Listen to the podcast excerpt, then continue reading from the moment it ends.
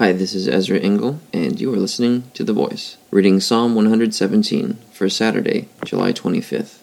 Praise the Lord, all you nations. Extol him, all you peoples.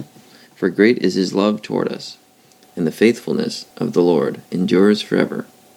Praise the Lord. Psalm one seventeen. So this is a very short chapter where we're told that God is to be praised and extolled. It's not a word that I normally use a lot. Extol. I think it means lift up, but I'm not sure. And why? Why do we love him? Why is he worthy of praise? Because he loves us. And he's faithful forever. Sounds like a good enough reason to me. Thank you for listening to The Voice.